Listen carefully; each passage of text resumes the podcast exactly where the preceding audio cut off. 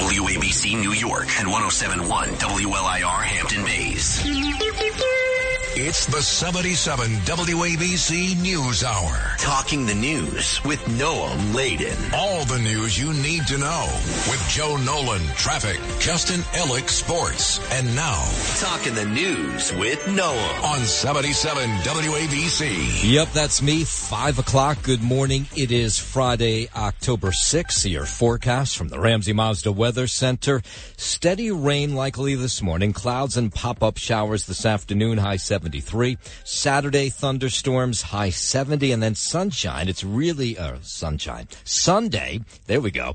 It's going to feel like fall. Sunshine, cooler, and the high is going to be just 62 if you are walking out the door with us right now. 65 cloudy in South Nyack up in Rockland County, 67 cloudy in Asbury Park in New Jersey, and it is 66 and we'll call it misty here in Midtown. So much to get to as we work our way up. Six o'clock hour, Sid and friends in the morning. We'll start out on Staten Island. You'll remember uh, the Staten Island won this bid to stop the migrants from being moved into a former Catholic school, St. John Villa Academy. And uh, they won this battle, and they even celebrated the fact that they had won this battle last week to keep the migrants out. Well, they started busing the migrants back into St. John Villa Academy yesterday. And so there were protests overnight on Staten Island, uh, trying to stop these buses from rolling in. Apparently about 100 migrants are inside this school right now. They say there's enough room for up to 300 people. These are just sort of beds on top of each other. I mean, it's not meant to be a shelter for people to live in. It was a former school. So, uh, last night, one of the people leading the charge, who's been leading the charge in so many ways during this migrant mess over the last year is our own Curtis Sliwa. And here he was, uh, outside this barrier, uh, uh, as these protests took place last night. Look, 11 o'clock at night. We're at St. John Villa.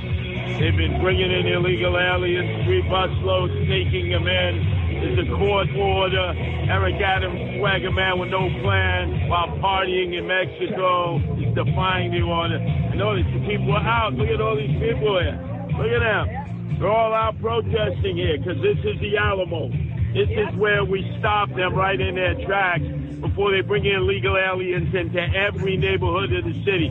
This is the battleground. 11 o'clock at night, and no neighbors are complaining because if you're in there rather than at the Roosevelt Hotel, you got to be out of your mind. There you get three squares and everything.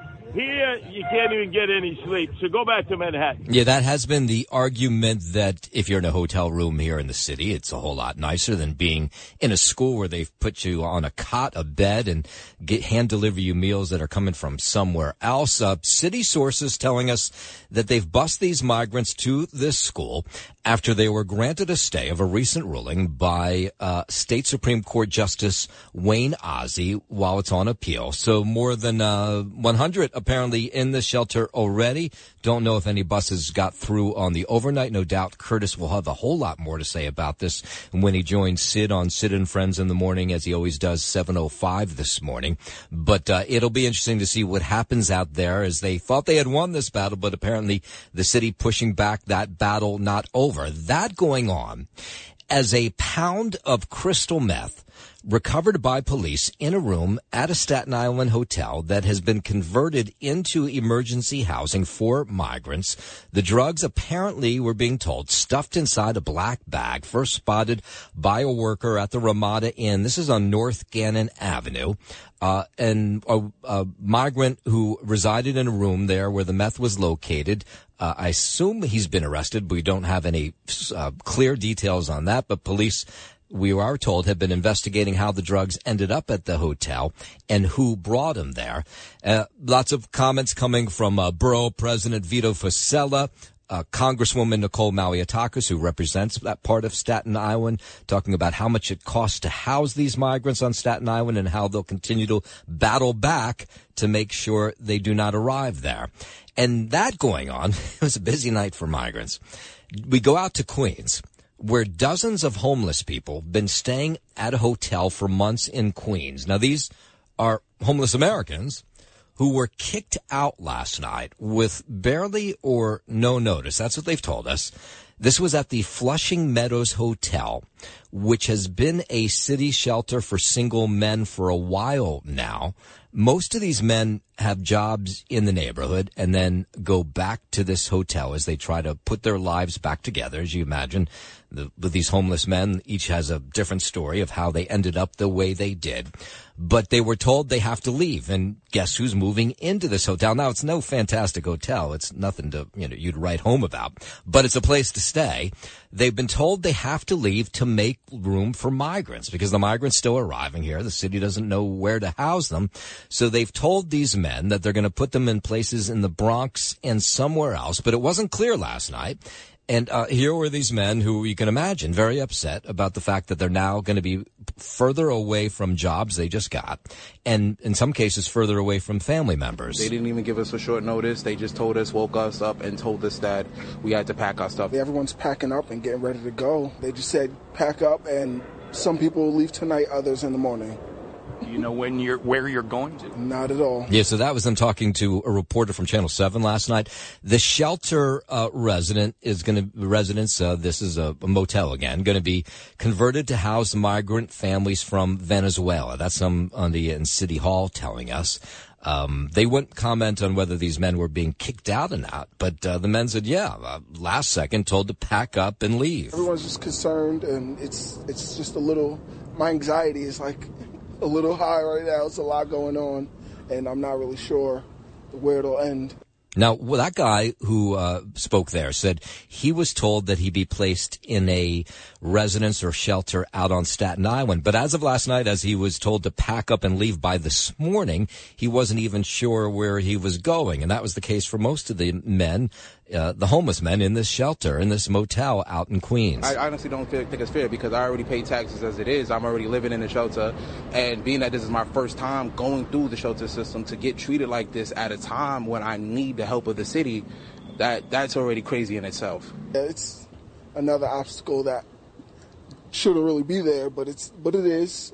I just have to figure out a way around. WABC News Time 509. Let's stay on this migrant story for a little more. A report in Politico, the uh, online website, has suggested New York City is struggling to respond to new cases of tuberculosis that could be connected to unvaccinated migrants who've been arriving here over the last year. Politico says the city's agency tasked with monitoring new cases of TB is understaffed, and there may be rising fears the bacterial infection could make a resurgence as case numbers have been on the rise for the past year, I asked NYC Health if they're ready for such a surge and if the past year's arrival of migrants could be a contributing factor given vaccination rates may be lower in other countries. Health officials say they just launched a new latent tuberculosis infection provider, all while a $500,000 TB contract remains in place with a local provider.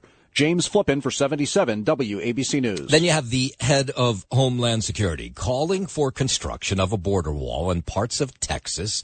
Gabe Gutierrez, a reporter, has more. The Department of Homeland Security waiving 26 federal laws such as the Clean Air Act and the Safe Water Drinking Act to allow border wall construction in Starr County, Texas. This is a major reversal for President Biden. Yeah, so DHS uh, Secretary Alejandro Mayorkas citing uh, acute and immediate need to waive dozens of federal laws to build a border wall in parts of Texas where illegal migration has uh, surged recently. Uh, President Biden talking about this, uh, saying his hands – were tied because he could not reappropriate money that was destined for the border wall. So initially he said he was for it, then he was against it. It was kind of confusing. We'll get to it. I tried to get them to reappropriate, to redirect that money. They didn't. They wouldn't. And in the meantime, there's nothing under the law other than they have to use the money for what it was appropriated. So the Biden, I can't stop that. Yeah, okay. So the Biden administration said it was waiving 26 federal laws to allow more border wall construction and a policy reversal. Uh, the White House then uh, trying to clarify what the president uh, said. Uh, here was Karine Jean-Pierre about this border wall in southern Texas. We we believe that there are better effective ways of moving forward to secure our border and security. We our border security, and we have continuously asked for Congress uh, to act. So the press secretary saying DHS was required by law to use the funds appropriated back in 2019 to build a section of wall uh, in parts of Texas. She said Congress refused to reappropriate the funds, and the president believed a border wall is effective. We believe that we need a border technology that is modernized and land ports of, uh, at, uh, at, of land ports of entry, and that's what we want to see. He's been asking Congress to reappropriate the funds. He has been uh, for the past couple of years, and Congress refused. And we have to comply by law to get this done. You'll remember the president promised during his 2020 campaign that he would not build another foot of wall during his administration, but here we are. He looks like he will be building uh, more wall. 512. Let's go overseas for a moment. A Russian strike on a Ukrainian village has left 51 dead. That's according to Ukrainian authorities. President Zelensky said on Telegram a missile hit a grocery store in the Kharkiv region, calling it a demonstrably brutal Russian crime. It's one of the deadliest civilian attacks in the year and a half of war. Zelensky wrote that anyone helping Russia supports evil. I'm Mark Mayfield. Bring it back home out to San Francisco. Funeral services for the late Senator Dianne Feinstein taking place in San Francisco yesterday. President Biden praising Feinstein in a recorded tribute during the ceremony on the hall uh, steps of City Hall, San Francisco. She always served the people of California and our nation for the right reasons. May Dianne's life be a reminder that the institutions of our democracy do not only depend on the Constitution that governs our nation which she swore an oath to to uphold and defend. Our democracy depends on the constitution of our character. The vice president, uh, she was there yesterday and she spoke as well. As a public servant, Dianne had the courage to take on the many tough fights. She was an American patriot, a giant of the Senate, and a dear friend to Doug and me. Dianne commanded respect and she gave respect. She was a serious and gracious person. Former House Speaker Nancy Pelosi, she was uh, v- apparently very good friends with Dianne Feinstein. Uh, she talked about that relationship during this service yesterday. As neighbors and friends, Dianne and I took pride in working together for California and for our values. I hope it is a comfort to you that so many people mourn your loss and are praying for you at this sad time. Yeah, she was involved in a lot of firsts. Uh, Feinstein, longest uh, serving female senator in American history, and the first female mayor of San Francisco. 514. House Republicans scrambling to find a new speaker after Kevin McCarthy voted out of the role this week. Senate Minority Leader Mitch McConnell wants whoever will be McCarthy's successor to get rid of that current rule that cost him the speaker's gavel, allowing a single member to force a vote on that position. I think it makes the speaker's job impossible. So then you have uh, the people who want the job. Uh, initially, uh, Donald Trump was weighing in, said he thought he might be interested. We'll get into that in a moment. But then you have Ohio Congressman Jim Jordan and House Majority Leader Steve Scalise launching their bids on Wednesday. Uh, Oklahoma Congressman uh, Kevin Hern apparently considered to be a likely contender as, uh, contender as well. All three members making their pitch yesterday to the Texas Republican delegation. That's the largest Republican conference in Congress. More than anything, we need to change the poisonous atmosphere in Washington. Oh, that's not them. But uh, here's Ohio Congressman Jim Jordan. I feel like I can unite conservative voters across the country uh, and, and reach out to the moderates in the conference. Yeah. Uh, let's get more into this in a moment. Uh, Donald Trump uh, now supporting a candidate in that race. We'll tell you who that is coming up in just a moment. But first, 515, let's head over to the 77 WABC Sports Desk. Happy Friday. Good morning, Justin Ellick. Happy Friday. Good morning to you, Noam Laden. Start on the gridiron here where the Chicago Bears marched into Washington to beat the Commanders last night by a score of 40 to 20 on Thursday Night Football. Justin Fields and the Bears offense exploded in the first half. Fields threw for three touchdowns in the opening two quarters, two to DJ Moore and one to Cole Kmet to help the Bears to a 27 to 3 halftime lead, much like last weekend, except this uh, this week they actually held on. And that'd be more than enough to put Washington away last night get Chicago off the schneid with their first win of the season. As for Washington, they dropped to two and three on the year with the loss. Locally this weekend, the Giants are in Miami to take on the Dolphins Sunday afternoon at 1 p.m. They're currently 11 and a half point underdogs. As for the Jets, They'll be in Denver Sunday at 4:25 p.m. as two-point underdogs against the Broncos. Some college football to look forward to tomorrow noon. You've got number 12 Oklahoma at number three Texas. Texas five and a half point favorites there. Maryland is at number four Ohio State. They're 19 and a half point favorites. That that is Ohio State in that one. And then Rutgers they're in Wisconsin to take on the Badgers. Rutgers there, 13 and a half point underdogs. And then 7 p.m. tomorrow night, you've got 20 Kentucky at number one, Georgia. Georgia there, 14 and a half point favorites. And following that at 7.30, it's number two, Michigan, 18 and a half point favorites in Minnesota. Over to the Diamond Down where all four division series are set to get underway tomorrow. The Texas Rangers are in Baltimore for game one against the Orioles. The Minnesota Twins are in Houston to get things going against the Astros. The Philadelphia Phillies head to Atlanta to take on the rival Braves, and the Arizona Diamondbacks are in Los Angeles to take a crack at the Dodgers. And staying with baseball, New York Mets general manager Billy Eppler resigned yesterday amid a Major League Baseball investigation into his use of the so-called phantom injured list. Sources told ESPN. You're probably wondering what that is. The practice of placing players on the IL with fake injuries is apparently a long accepted but ethically murky part of baseball that I had no idea about. Huh. Yeah, I had no idea about this. Teams will ask players, apparently often struggling and on the fringe of a roster, to accept an IL placement even when capable of playing. The player gains the benefit of service time, a major league salary, and retaining a spot on the team's 40 man roster, while the team retains the player amid a potential 26 man roster crunch. So there that is, and apparently it's widespread across MLB, but they're investigating Eppler, so his resignation, which came three days after the Mets introduced David Stearns as president of baseball operations, stunned the baseball world, of course. Eppler, 48, he was expected to stay on despite owner Steve Cohen officially handling Stearns' control of the team's baseball operations department this week. And in a statement, Eppler said, quote, I wanted David to have a clean slate, and that meant me stepping down. Wait, so I, let me understand this. So he would put people on the injured, what is it called? In the baseball? IL, the injured the, list, right. The injured list.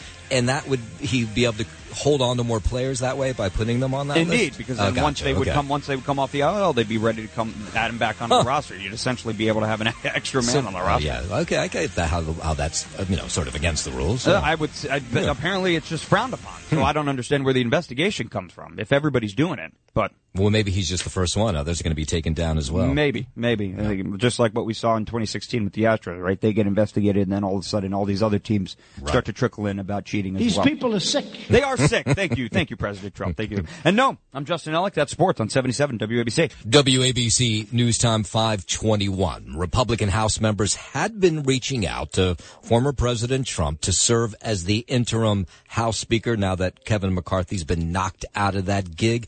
Uh, New Yorkers were trying to decide if this was a good idea. I'm all for it because what, what they're doing to him in criminal court is a crime. McCarthy's a Democratic punk, California Democrat. Donald Trump being the speaker is absurd. Not a good choice. I think McCarthy did what he needed to do to, for the people. And I think that he was, I'm not a Republican, but I think that he was doing what he's supposed to do. Go Trump. I support Trump. He's being real. People don't like to hear the truth. So as late as yesterday, the former president was saying he'd be interested in maybe doing it for 30, 60, 90 days.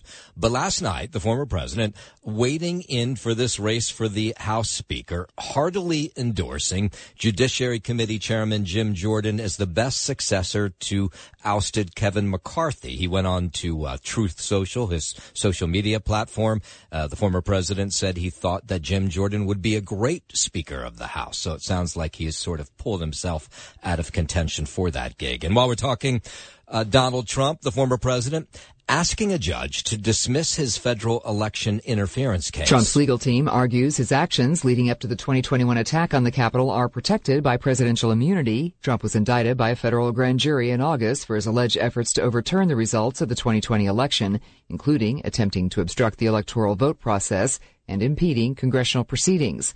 Prosecutors argue Trump knew the results of the election were not fraudulent, but claimed otherwise to reverse his loss in key states. I'm Lisa Taylor. And the former president voluntarily now dismissing his lawsuit against his former lawyer, Michael Cohen. The move comes just days before Trump was scheduled to sit for a deposition in the case. Trump was suing Cohen for $500 million over accusations he maliciously gained wealth and attention at Trump's expense.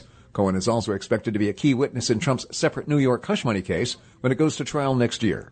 I'm Mark Mayfield. Okay, we're being told gas prices are going to go down just a bit. They're awfully high. Uh, not a lot, but a couple pennies or so in the next couple weeks. Oil prices spiked last week and now are suddenly falling dramatically. They fell nearly 6% on Wednesday. According to AAA, prices at the pump then fell to $3.77 on Thursday.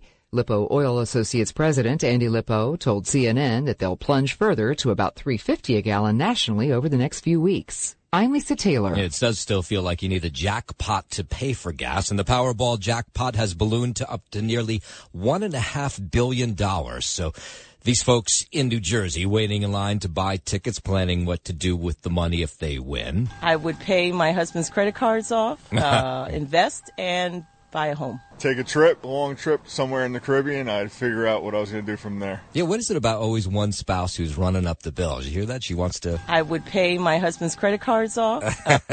I would let him pay them off. The estimated uh, jackpot ranks as the third largest in the Powerball game, fifth largest among lottery jackpots ever. I think that is extremely high, and you have to be in it to win it. It's definitely life changing, so it's worth a shot. All right, next drawing is on Saturday night. Just in time for Halloween, the San Francisco Bay Area is being invaded by baby spiders falling from the sky. This is not like a made up story. This is real. They're arriving on sticky clumps of spider web. And you have all these scientists figuring this out. One of them is Dr. Fred Lieb. He's from San Jose State. He explains exactly what everybody's seeing in San Francisco. What they're seeing is spider silk. Baby spiders perform a behavior called ballooning. Soon after they hatch, they disperse to new habitat to find new food and new places to hide so that they don't compete with their siblings. Oh, that's kind of cool. He also says they can float for miles and uh, says that reports of spiders being found in the upper atmosphere, uh, some of those are real. Uh, the sticky clumps falling to the ground, he said, yeah, those are real as well. What they do is release tiny strands of silk out of their abdomen, and that gets caught on the wind and pulls the spider itself up into the air. Huh, I've never heard of this before. Maybe not dozens, but there could be one still in there. Uh, usually, there once they land, the spider runs away. But you, you might want to check out your hair. That's great. Uh, 525. The SEC going to sue Elon Musk now. The agency's attorneys claim Musk failed to comply with a subpoena and did not testify over his purchase of Twitter. The commission said its investigation of the social media platform, now known as X, is related to whether anyone committed securities fraud in purchasing shares last year as Musk was buying stock in the company. I'm Brian Shook. Okay, inflation impacting gas and groceries, as we just told you. Now, Girl Scout cookies, apparently. This week, the organization announced a box of cookies will range from five to seven bucks when cookie season begins in April. That seems a lot. I, don't, I have to say I don't shop a lot, but seven bucks for a box of cookies. The uh, Girl Scouts uh, say the price increase is necessary due to the higher costs and decline of those taking part in the program. The Girl Scouts also announced they'll discontinue the Raspberry Rally cookie just one year after its debut. I guess it did not catch on. I did not try one of those. The opening bell. It rings this morning after a slightly lower close yesterday. Wall Street at the closing bell, the Dow lost nine points. S&P 500 fell by five. Nasdaq dropped 16. Investors today will keep an eye out for the monthly jobs report that is due out at 8:30 this morning. Radio 77 WABC. It's the 77 WABC News Hour. Talking the news with Noam Laden. All the news you need to know with Joe Nolan, traffic, Justin Ellick, sports. And now, Talking the news with Noam on 77 WABC. Yes, that's me, 531. Good morning. It is Friday, October 6. Your forecast from the Ramsey Mazda Weather Center. Steady rain likely this morning. Clouds and pop-up showers this afternoon, high 73. Saturday, thunderstorms, high 70. And then the sun reappears on Sunday. Good. It's going to be a whole lot cooler, but it is the fall. The high on Sunday, just 62. If you're walking out the door with us right now, so happy you are. 65 cloudy in South Nyack up in Rockland County. 67 cloudy in Asbury Park down in New Jersey. And it is 66 and we'll call it misty here in Midtown. We'll start this half hour by going up to Dutchess County, where a jail, a prison, actually remains on lockdown after two correction officers were injured during a 24 hour period of violence. State officials say they expect it'll take a while to search and secure the Green Haven Correctional Facility. That's up in Stormville. The violence broke out among inmates on Monday. A state correction officers union spokesman says an inmate broke a correction officer's nose at that time. Uh, assembly members, uh, local lawmakers getting together saying that more has to be done to protect these correction officers and to help these people inside this particular prison. I think it's like almost like a death spiral. There's uh, no way for these wardens to separate uh, inmates that are currently acting up like they had in the past. They're trying to sort this all out. The acting state correction commissioner uh, ordered Green Haven to lock down while they search for weapons. Now, it may be over. We didn't get any response from them this morning, but uh, that officer who suffered a broken nose is apparently back home and in good spirits today. Just a wild scene in Manhattan last night. A man with a glass bottle, a broken glass bottle, attacks three women at random in Midtown last night. First attack happened in front of a Whole Foods. 42nd and 6th Avenue. This was about 7 o'clock. He attacked uh, also a 22 year old man, then went into the store up to the second floor, where he then attacked a 49 year old woman. Now, both of these victims, thankfully, they're injured, but they were taken to Bellevue Hospital with minor injuries and they're going to be okay. He then leaves the store, makes his way onto the subway with this broken bottle uh, by Rockefeller Center, where he attacks a 55 year old woman. She was taken to Cornell Medical Center, where she's expected to survive. Thankfully, they caught up with this creep, with this dope, and um, he is in custody, and a bunch of charges are pending. Uh, you won't be shocked to hear police telling us this morning that he is mentally unstable. 534 last week. It was today, seven days ago. Hard to believe. Remember that flood? Oh my God. Last Friday was horrendous. Remember how hard the rain was coming down? So we were slammed with torrential flood. Um, the transportation system, subways, everything was down for a lot of the day on Friday.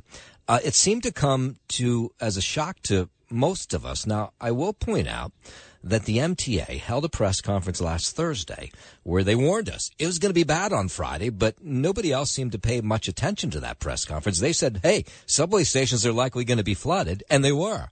Uh, but Mayor Adams and City Hall didn't seem to warn us except by retweeting some weather announcements. And, you know, not a lot of people are on Twitter or whatever they call it today, X. So now there's going to be this investigation into what the city did wrong and how they can handle better the next storm. Uh, you have a whole bunch of people on board with this. The New York City's uh, comptroller's office, that's Brad Lander. He's spearheading this investigation into the city's response to extreme weather in general. This is not the first time we've had brutal storms, and given the effects of climate change, it won't be the last. Extreme weather is a matter of life and death for New Yorkers. Now, while Tropical Storm Ophelia last week wasn't quite as damaging as Ida, it was the latest example of extreme weather that is sadly becoming our new climate reality. Now, this was devastating, and not enough of these stories will t- be told. So I'll tell you one. Talked with a restaurant owner, uh, owner rather, in Park Slope last week, the day after this flooding, and she lost everything in her basement, which was food and all kinds of items for her restaurant. The shed, uh, that dining shed outside, that was taken away by floodwaters. She estimated 50,000, maybe more, and she said she didn't have the money to pay for that. She wasn't sure how she was going to get her restaurant back open. We haven't communicated since then. I hope she was able to work it out, but she was in tears as she was talking about it. So uh, here's uh, the climate chief climate officer. Who knew the city had a chief climate officer? But we do, and she's talking about the investigation into storms and how we can be better prepared for the next one. We will be looking at how well the city implemented those protocols and, and, and whether there is room for improvement so that we're better prepared for future storms. There's there's a number of agencies listed with different kinds of roles and responsibilities for storm preparedness. So as we're looking at this and evaluating the city's response, we'll be looking across all the commitments um, from DEP, from the um, from New York City Emergency Management, and all the other agencies. Some of this comes to cleaning out the sewer system and drains across the city, so the water has some place to go. But the other part is seven inches of rain fell on parts of Park Slope in like a four hour period. I, mean, I, I, don't know where that rain goes. I don't know how you accommodate for all that rain, but they're going to try to sort that out with this committee at City Hall. WABC News Time 539. Mayor Adams in Mexico yesterday as his trip to Central and Southern America. He's down there to apparently discourage more migrants from coming to the city. This is just the beginning of the know, really the journey of trying to be on the ground and understand he, he had about uh, 12 meetings in 10 hours yesterday, meeting with uh, business leaders, local officials, uh, talking with migrants. Uh, here's a little more from the mayor. Children making uh, the long trek through a jungle and then having to live in conditions of congregate shelters. It just makes it extremely challenging. So he said he was down there to get the message to the migrants who continue to come across the border that uh, they shouldn't come here because it's too damn expensive to live here and that the hotels are full. It's not sustainable. And uh, that is why I must approach this on the local level, the state level, the national level, and the international level. So today he'll be in Ecuador. He'll also go to Darien Gap, that's in Colombia tomorrow. That going on as Chicago's mayor going to do the same thing. He's going to visit the U.S. southern border as uh, neighbors in Chicago and the Windy City protest the increasing number of migrants that are being housed in Chicago. You cannot keep bringing immigrants in. The city does not have the money. Mayor Brandon Johnson says he wants to witness the migrant crisis firsthand. You cannot track them. You ain't. These are uh, angry people in Chicago, by the way, who see all the resources being used up on the migrants that are arriving there. You cannot track them. You ain't tracking them good at the police station. You don't know their name, but you want to spread them all over the city. It is unsanitary, it's unsafe, and it's just not right. Yeah, so some of the similar protests, of course, that have been happening here over the last six, eight months. Uh, the mayor there urging the federal government to provide more support to help deal with the situation. Same thing happening here. The mayor asking for the support from the feds because it's expensive to house all these migrants that continue to arrive here. 542 up to the Bronx. Four people taken into custody yesterday. Another fentanyl bus, uh, fentanyl bus. This was near a Bronx elementary school. Federal law enforcement agents spending the afternoon going in and out of a home on Beaumont Avenue in the Belmont section. At times they were seen wearing bulletproof vests, hazmat suits, and gas masks. This is ridiculous. This needs to stop. I thought it was a movie. They just started coming in like a, a hit squad you know, military, and they just jumped out and all I hear is two big bangs and everybody against the wall. It was a joint operation involving the Drug Enforcement Administration, uh, Homeland Security investigators were there as well, uh, New York State Police, the NYPD. Uh, sources telling us that at least four pill press machines were recovered from this house. And neighbors say, thank God for the NYPD and everybody else involved for you know, knocking this thing down. It's like heartbreaking because, you know, kids, elementary schools, the daycare down the block, it's easy for the kids to pick up something off the ground, put it in their mouth. No uh, further details available about the four people that were taken into custody yesterday. That taking place as two of the people arrested in connection with last month's Bronx daycare fentanyl exposure death are pleading not guilty to charges. The operator of Divino Nino Daycare and her cousin-in-law were in a Bronx courtroom yesterday after being indicted on murder and other charges for the death of that one-year-old who died in the daycare. This was not really a daycare center. This was a drugs operation. And they used babies as a shield in order to run that operation. That's the Bronx District Attorney Darcel Clark accuses them of causing the death of this one year old, sickening three other children exposed to fentanyl. This was at the daycare that was run out of an apartment there. Nos sentimos engañados. We feel betrayed. Por ese- so this is the uh, daycare operator's husband who I guess claims he didn't know what was going on. Nos sentimos engañados. We feel betrayed. por ese daycare. By that daycare. Okay, uh, 544. The uh, man behind the mass shooting inside that crowded Brooklyn subway train sentenced to 10 life sentences plus 10 years in prison. U.S. Attorney says 64-year-old Frank James deployed smoke grenades, uh, fired 32 shots on an N train in Sunset Park back in April of 2022. No doubt you remember this. And each time he pulled the trigger on his handgun, he made the choice to try to take a life. If you plan to commit an act of violence, this office will aggressively pursue federal charges against you and prosecute you to the fullest extent of the law. And although fortunately no one died, 16 of those 32 bullets struck the bodies of the cornered innocent victims. The victims, not just those who were wounded physically, but also those who witnessed this horrific act and others who put themselves at risk to help will live with these traumatic events for the rest of their lives. Yeah, he's right about that. The, uh, thank God the 64 year old creep who carried out this crime, Frank James, will likely spend the rest of his life, well, he will, behind bars. 545, let's head over to the 77 WABC sports desk, and here's Justin Ellick. Hey, Noam Laden. Start on the gridiron here, where the Chicago Bears marched into Washington to beat the Commanders last night by a score 40 to 20. On Thursday Night Football, Justin Fields and the Bears offense exploded in the first half.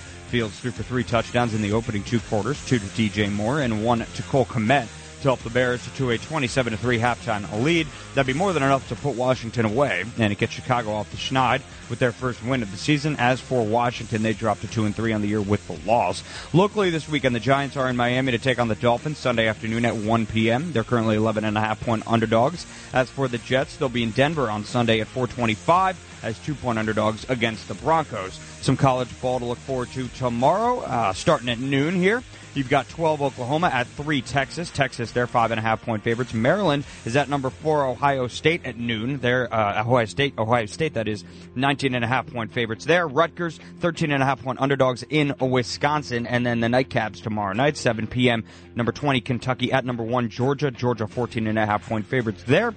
And at 7.30, you've got number 2 Michigan, 18.5 point favorites at Minnesota. Over to the Diamond now, where all four division series are set to get underway tomorrow. The Texas Rangers are in Baltimore for game one against the Orioles.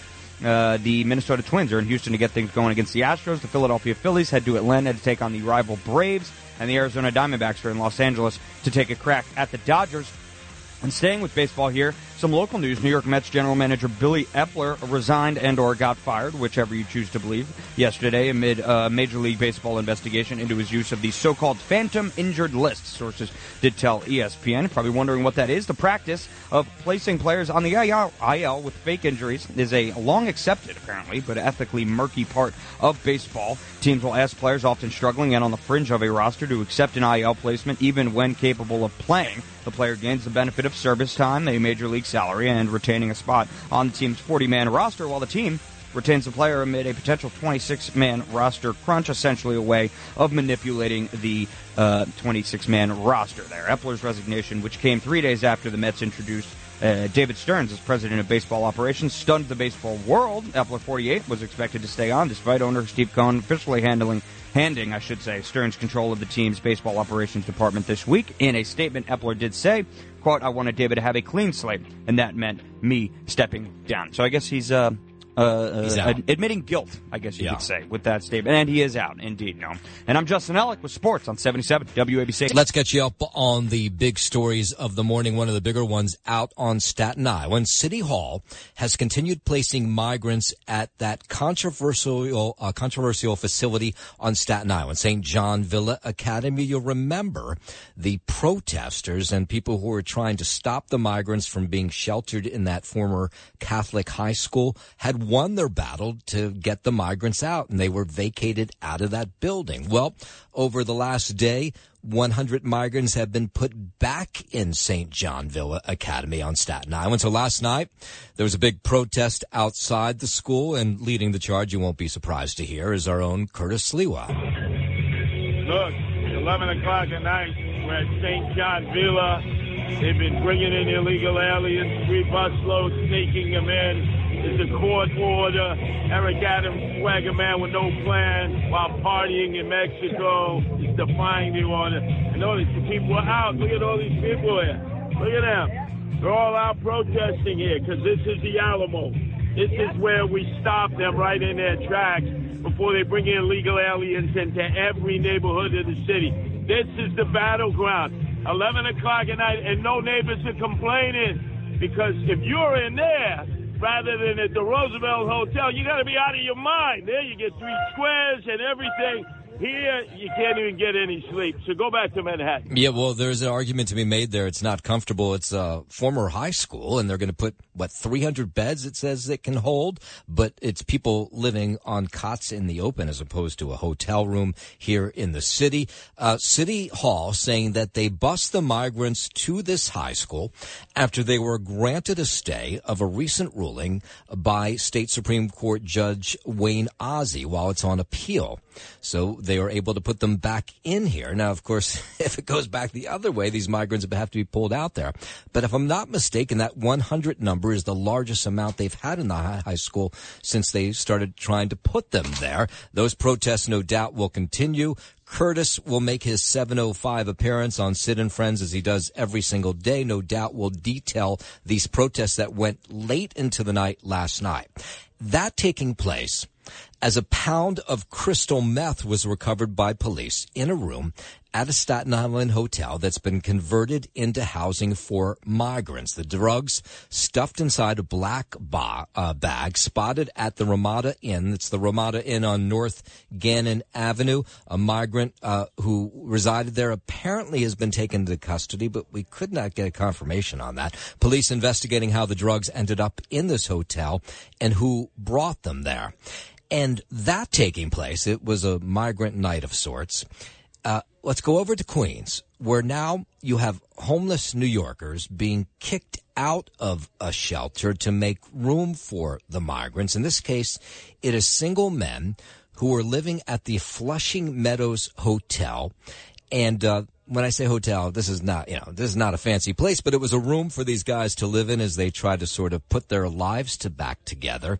And last night they were told, they say with very short notice, that they had to vacate either last night or by this morning. And many of these men said they were told that they would be sheltered elsewhere in the Bronx or Staten Island, but they said it wasn't clear where they were going next. They didn't even give us a short notice. They just told us, woke us up, and told us that we had to pack our stuff. Everyone's packing up and getting ready to go. They just said, pack up, and some people will leave tonight, others in the morning. You know when you're where you're going to? Not at all. Now, someone inside City Hall telling us that they converted this uh, motel or hotel into a shelter for migrant families from Venezuela. So they'll push these guys out. Some of, by the way, who have jobs in the neighborhood right there in Queens to now move them to the Bronx, much further away, out to Staten Island, and uh, they're upset, as you might guess. Everyone's just concerned, and it's it's just a little. My anxiety is like a little high right now. It's a lot going on, and I'm not really sure where it'll end. Yes, so some of them sent to the Bronx, some of them sent to Staten Island, and uh, they say, you know, they're just going to have to follow whatever the city tells them because they have nowhere else where else to go. I honestly don't feel, think it's fair because I already pay taxes as it is. I'm already living in the shelter, and being that this is my first time going through the shelter system, to get treated like this at a time when I need the help of the city, that that's already crazy in itself. Yeah, it's another obstacle that shouldn't really be there, but it's but it is. I just have to figure out a way around it. Yeah, and they will have to do that. So we'll, of course, continue to follow that story. Again, Curtis will have the latest details on that Staten Island protest coming up 7.05 this morning right here with Sid and Friends in the morning on 77 WABC. Let's go out to New Jersey. Not a whole lot more details, but what else can you say about a family of four dying in an apparent murder-suicide in a Plainsboro, New Jersey home. We do have more details. They gave us the names of the family members and of this uh, six year old girl and a 10 year old boy. And what they have told us, it was the father who killed his wife and killed his two kids. And uh, the neighborhood in shock. Uh, people said they knew this family pretty well and they had no guess that anything bad was going on inside that house, but clearly it was. They're a very sweet family, extremely you know loving couples and family children. Yeah. So it's extremely shocking and sad.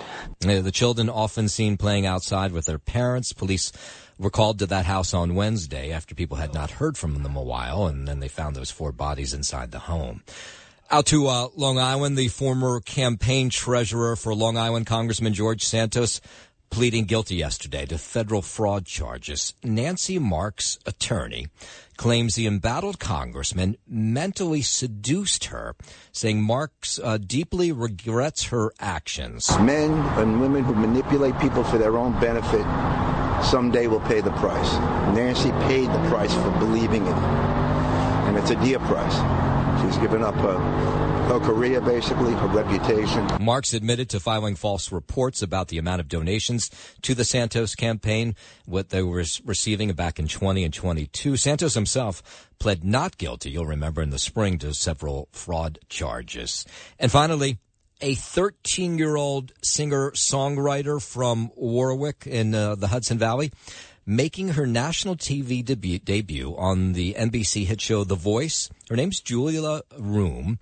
And, um, boy, she sounds great. Uh, dream a little dream of me. That's what uh, catapulted her to stardom on this show. The judges, uh, trying to figure out who was going to represent her if you haven't watched this thing. Stars shining bright above you. Night breezes seem to whisper, I love you. Birds singing in the sycamore tree. So that uh, clip I'm playing for you there already has more than a million views on YouTube. She's homeschooled, uh, Julia, eighth grader, and uh, she's back home as she waits to see how far she's going to go in this contest. This opportunity is just super big. I've already gotten, you know, verified on Instagram, which I'm excited about. and overall, it's just been really, really fun. Yeah, big deal to be verified on Instagram. So Julia Roome will root for her. She's moved on to the next round. Lots of comparisons to Taylor Swift because she writes her own songs and plays guitars and uh, the guitar and sings.